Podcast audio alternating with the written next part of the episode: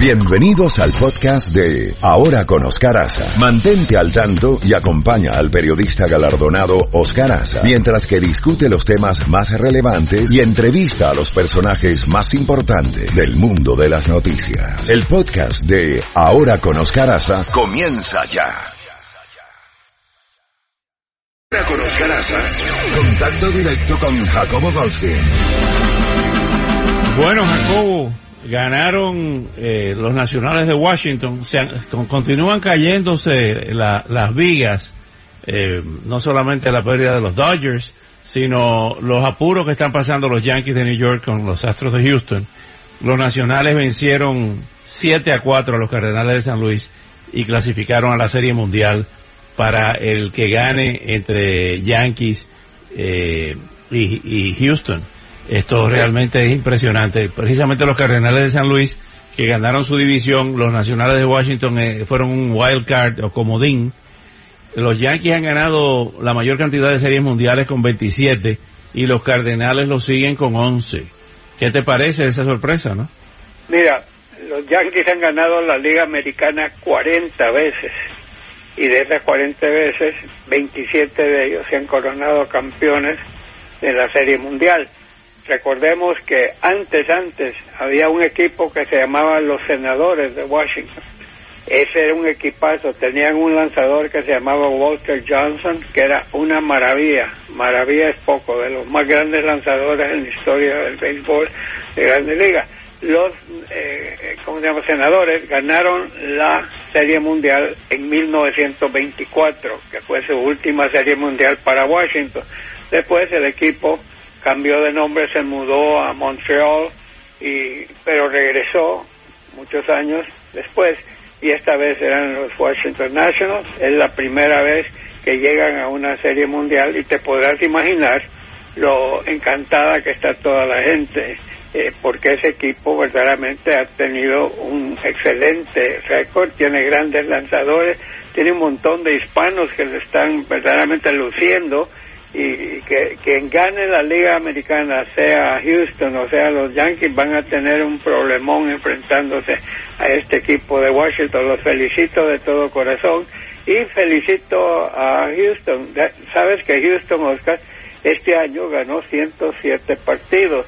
Los Dodgers mi equipo que perdieron ganaron 106 los Yankees ganaron 103 los de, de Washington Nationals entraron como comodín como tú dices eh, creo que ganaron cerca de 90 juegos, pero no importa, están dando, eh, eh, es muy emocionante ver lo que estamos viendo. Esta ha sido unas eliminatorias fantásticas que verdaderamente han traído mucho interés por el béisbol que había estado bajando de popularidad ante el fútbol americano, el baloncesto profesional, etcétera. Así es. Así que eh, Jacobo. felicidades a los Nationals de Washington y a sus eh, sufridos seguidores Sí. ellos tuvieron que aguantar por muchísimos años sin que llegaran ni a los playoffs. Así es, Jacobo. Antes de entrar con la lista que nos trae, como siempre, eh, el presidente Trump acaba de escribir un tuit. Son las 7 y 33 y él escribió el tuit a las 7 y 29, nos está llegando. Dice, nuestra economía récord va a colapsar, would crash, eh, o colapsaría, como ocurrió en 1929, si cualquiera de esos payasos se conviertan en presidente o llegan a la presidencia. Eso lo acaba de escribir el presidente. Ah, Bueno, tenemos un presidente muy folclórico, es todo lo que puedo decir, que tranquilamente le dice payasos a sus adversarios.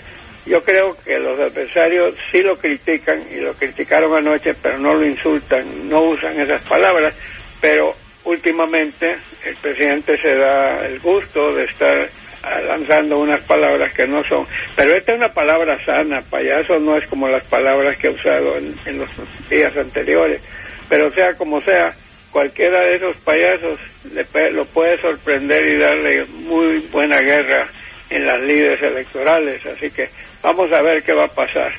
Pero no cabe duda que en estos momentos cinco son los, las figuras que están sobresaliendo. Eh, la verdad, tenemos a Elizabeth Warren y a Joe Biden prácticamente empatados. Eh, Bernie Sanders ha, bajado un poco, está en tercer lugar. el cuarto lugar lo tiene bastante atrás Kamala Harris y el quinto lugar lo tiene Pete eh, Buttigieg, que por cierto ahorita lo estoy viendo, está siendo entrevistado en la cadena MSNBC.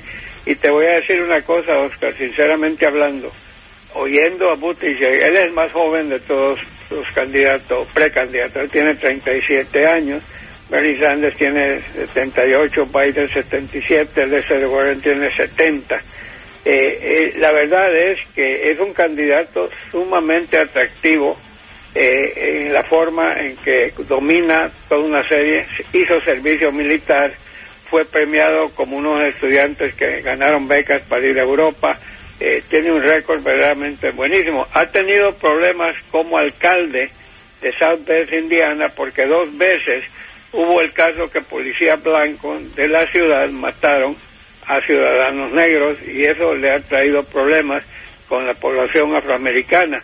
Pero, y el otro tema que tú y yo lo hemos discutido continuamente, él es eh, homosexual, no, no ha engañado a nadie, lo ha dicho. Estaba yo pensando en voz alta, Oscar, cómo los tiempos han cambiado. No hace mucho, Barack Obama salió electo presidente, el primer afroamericano, aunque era mitad blanco, ¿verdad? Eh, que llega al a la presidencia. Hemos tenido un alcalde en San Francisco que era abiertamente homosexual. Hemos tenido a mujeres lesbianas que han llegado a ser alcaldesas, a ocupar puestos públicos importantes.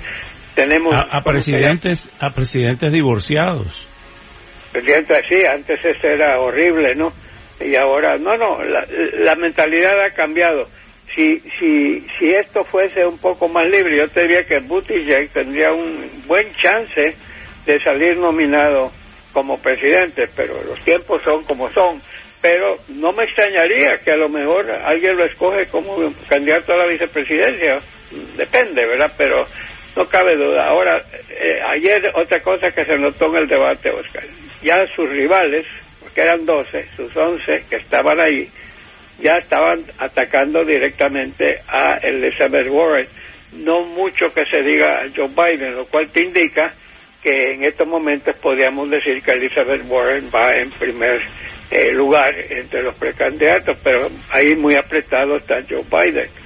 Y, el tema que hemos tratado, Oscar, ese del hijo, le está haciendo daño a Biden. Yo he visto bajar sus números y, aunque ha defendido a su hijo y ha dicho que no se cometió ilegalidad alguna, y, es cierto, yo creo que no es ilegal, pero no creo que le ha ayudado mucho a Joe Biden el hecho de que su hijo sacó ese jugoso contrato en Ucrania y luego sacó aquel jugoso acuerdo con inversionistas chinos y, en estos momentos eh, eso le está causando problemas a, Joe Biden que, que ayer el hijo de él salió eh, un comunicado, él salió diciendo, señores, para fin de mes entrego mi puesto a la Junta Directiva de la empresa financiera china y si mi padre sale electo presidente, pues yo me comprometo que no tendría ninguna cosa que ver con empresas extranjeras.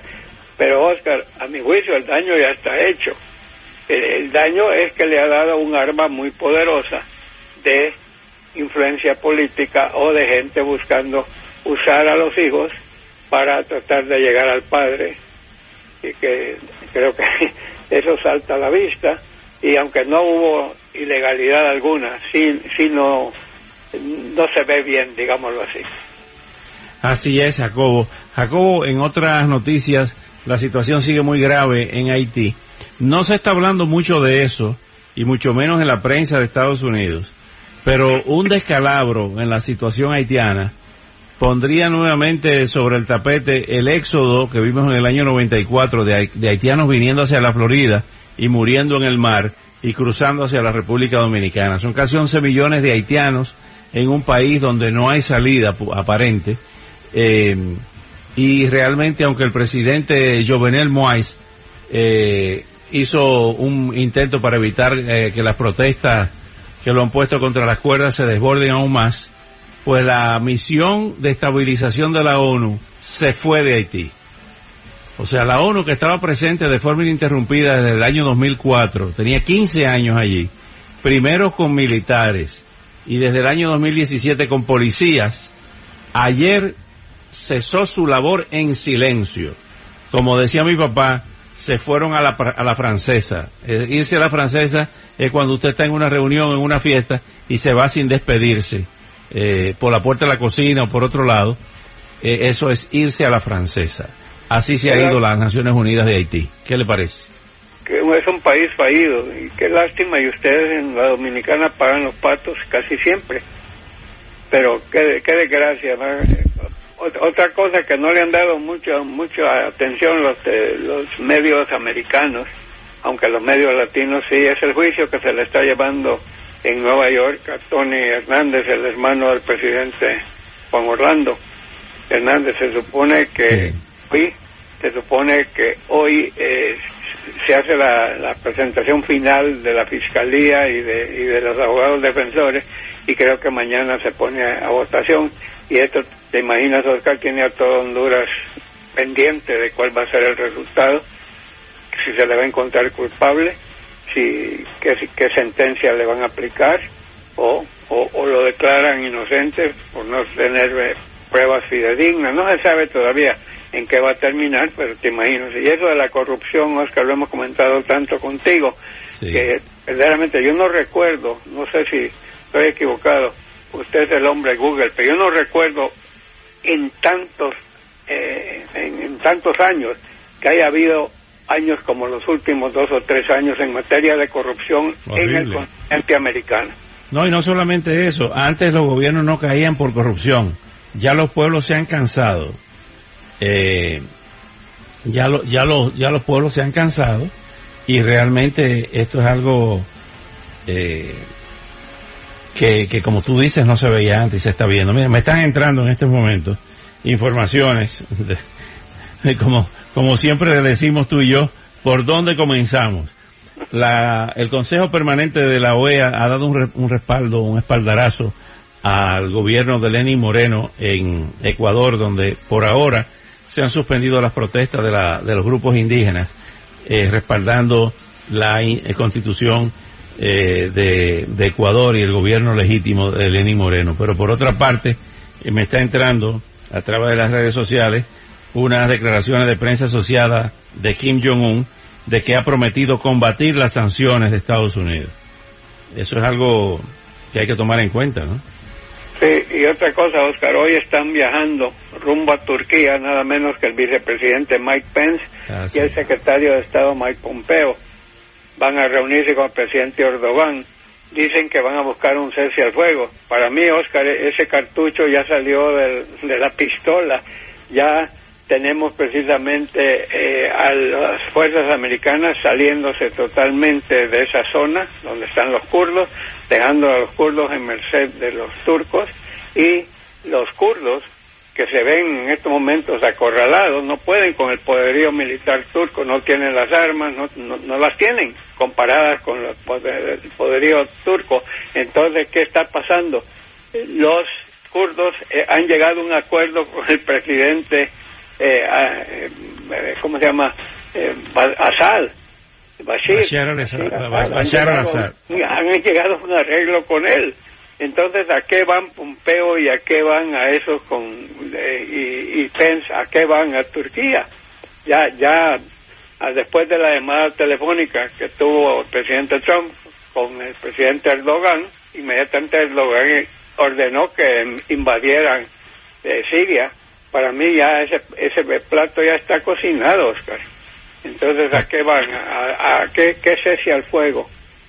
Ya, falta lo mejor de todo Vladimir Putin anunció que está enviando tropas rusas a suplantar el vacío o corregir el vacío que dejan las tropas americanas. Ya llegaron, ya llegaron. Ayer, anoche salieron unos videos, mostramos unos videos en el programa, donde en la, una de las bases que dejaron los Estados Unidos ha sido ocupada nada más y nada menos que por mercenarios rusos. Oye esto, mercenarios rusos que utilizan la bandera de la Federación Rusa. De manera que son rusos pero parece que no son miembros del ejército regular, sino mercenarios.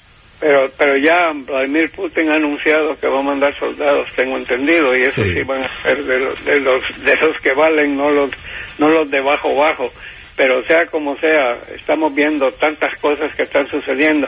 Mientras tanto, la Casa Blanca sigue insistiendo que esta es una cacería de brujas y no le está permitiendo a su gente presentarse cuando son eh, señalados por el Congreso para que participen como ser encausados, para ser interrogados, que sería la palabra correcta, y sigue insistiendo, eso va a ir a dar a, eso va a ir a dar a los tribunales, pero definitivamente estamos viviendo una crisis constitucional, digan que eso no es, es lo que está pasando. El poder, el poder legislativo tiene el poder de poder eh, llevar a gente a que testifique. El poder ejecutivo no tiene legalmente, la ley no le permite decir no, no pueden ir. Para eso está la separación de poderes y sin embargo estamos viviendo este, este momento y no sabemos qué, qué es lo que va a suceder. Pero como estás viendo, el presidente Trump está muy activo con sus tweets y, y, está atacando a los demócratas diciendo, ah, hay otro punto. Ellos dicen que la Casa Blanca está diciendo que como Nancy Pelosi no ha puesto a votación todavía eh, esto del enjuiciamiento. Es que por el momento no hay enjuiciamiento. En lo, eh, lo que hay ahorita es investigación. Pero ellos alegan que mientras no vote eh, la señora Pelosi, que tiene 79 años, hablando de los setentenarios, como le llamo yo, entonces vamos a ver qué pasa. Este es un pleito, este es un pleito verdaderamente legal y vamos a ver en qué termina todo esto. Mientras tanto, en España, pasamos un reportaje hace un momento de 30 detenidos más en Cataluña por eh, los disturbios durante las protestas independentistas. Eh, el, los restos del generalísimo Francisco Franco Ibamonte, caudillo de España por la gracia de Dios, ¿te acuerdas como decían las presentaciones de, de, Franco? Eh, han sido exhumados los restos y van a ser, eh, el gobierno español en funciones ha comunicado a la familia de Francisco Franco su intención de trasladar en helicóptero el féretro con los restos del dictador desde el monumento del Valle de los Caídos hasta el cementerio de Mingo Rubio en El Pardo, en Madrid. Fuentes de la familia confirmaron hoy que la propuesta del gobierno tuvo lugar esta semana en una reunión que mantuvo el abogado de la familia Franco con representantes del Ejecutivo. El Valle de los Caídos, como muchos de ustedes saben, está situado a unos 55 kilómetros por carretera del Pardo y un posible recorrido en vehículos debe transitar necesariamente por las afueras de Madrid. El gobierno acordó el pasado 11 de octubre en Consejo de Ministros que la exhumación de Franco se producirá antes del 25 de octubre y que comunicaría a la familia la fecha exacta 48 horas antes eh, por si desean acudir al acto. Bueno, ahí... Una, pregunta, eh, ¿la familia tiene que ver con el sitio donde será enterrado o le dicen ahí lo vamos a llevar y punto? Bueno, eh, la Fundación Francisco Franco recurrió a ese acuerdo ante el Tribunal Supremo que ya había rechazado un recurso de la familia al considerar que un gobierno en funciones no puede adoptar ese tipo de decisiones. O sea, evidentemente la familia está en contra de eso. Paralelamente, la Fundación presentó una solicitud en la que reitera la petición de la familia de que la exhumación de Franco se haga siguiendo las ordenanzas de honores militares, que el féretro sea cubierto con la bandera nacional durante el traslado e inhumación y transportado a hombros de sus familiares y allegados. Dicen el gobierno que lo que quiere evitar es una manifestación ahí. Seguro. Yo estaba pensando que eso puede causar manifestación. Franco tenía muchos seguidores, Oscar. Sí, así es. yo, he estado, yo he estado en, en, ese el Valle de los Caídos y esa, esa catedral construida bajo, bajo una mina de sal, ¿no? Muy, es muy impresionante. Bueno, yo también he visitado la tumba de Napoleón Bonaparte, que es todo un evento en París, y la tumba fue construida en una parte, en una forma tal que si tú quieres ver la tumba, tienes que inclinar la cabeza y ver para abajo como rindiéndole honores a Napoleón Bonaparte. Así es, así es. Y a, y a Perón, ¿te acuerdas que a Perón le se robaron el, cadáver? Creo que le arrancaron un, brazo, no sé qué haya. El cadáver de Evita, de Evita. También eh, Evita está en, en, esa zona de Buenos Aires, en el centro de Buenos Aires, que ya es prácticamente Ahí hay miles de placas dándole gracias a Evita y dándole gracias a Evita por el favor recibido y todo, no, esta- estas cosas eh, tienen su, su historial, ¿no? Pero, pero no cabe duda que, que esto de Franco ha sido algo que, eh, esto no es de ahora, o sea, esto lleva años siendo Sí, batallado, ¿no? Queriendo Bueno, Jacobo, Ga- Gatillo Time, lamentablemente, eh, quisiera seguir contigo toda la mañana, pero lo que estamos llenos de noticias por todas partes. Vamos a necesitar más tiempo contigo. bueno, yo cobro, te voy a cobrar un dólar más, Oscar. ¿no? Por favor. Oye, un abrazo Ah, y fuerte. una foto, y una foto, y una foto, por favor, de Chefi. Eh, pero pero la, la que aparece descalza. No, pero creo que hay una foto donde Chefi y yo estamos juntos, que nos Ah, tomamos ya, ya, ya. Ay, sí, también la La tengo. Ah, la tienes, una copia, por favor, para ponerla en el centro de Boca Ratón. Ahí está. Un abrazo, Jacobo, hasta mañana. Okay.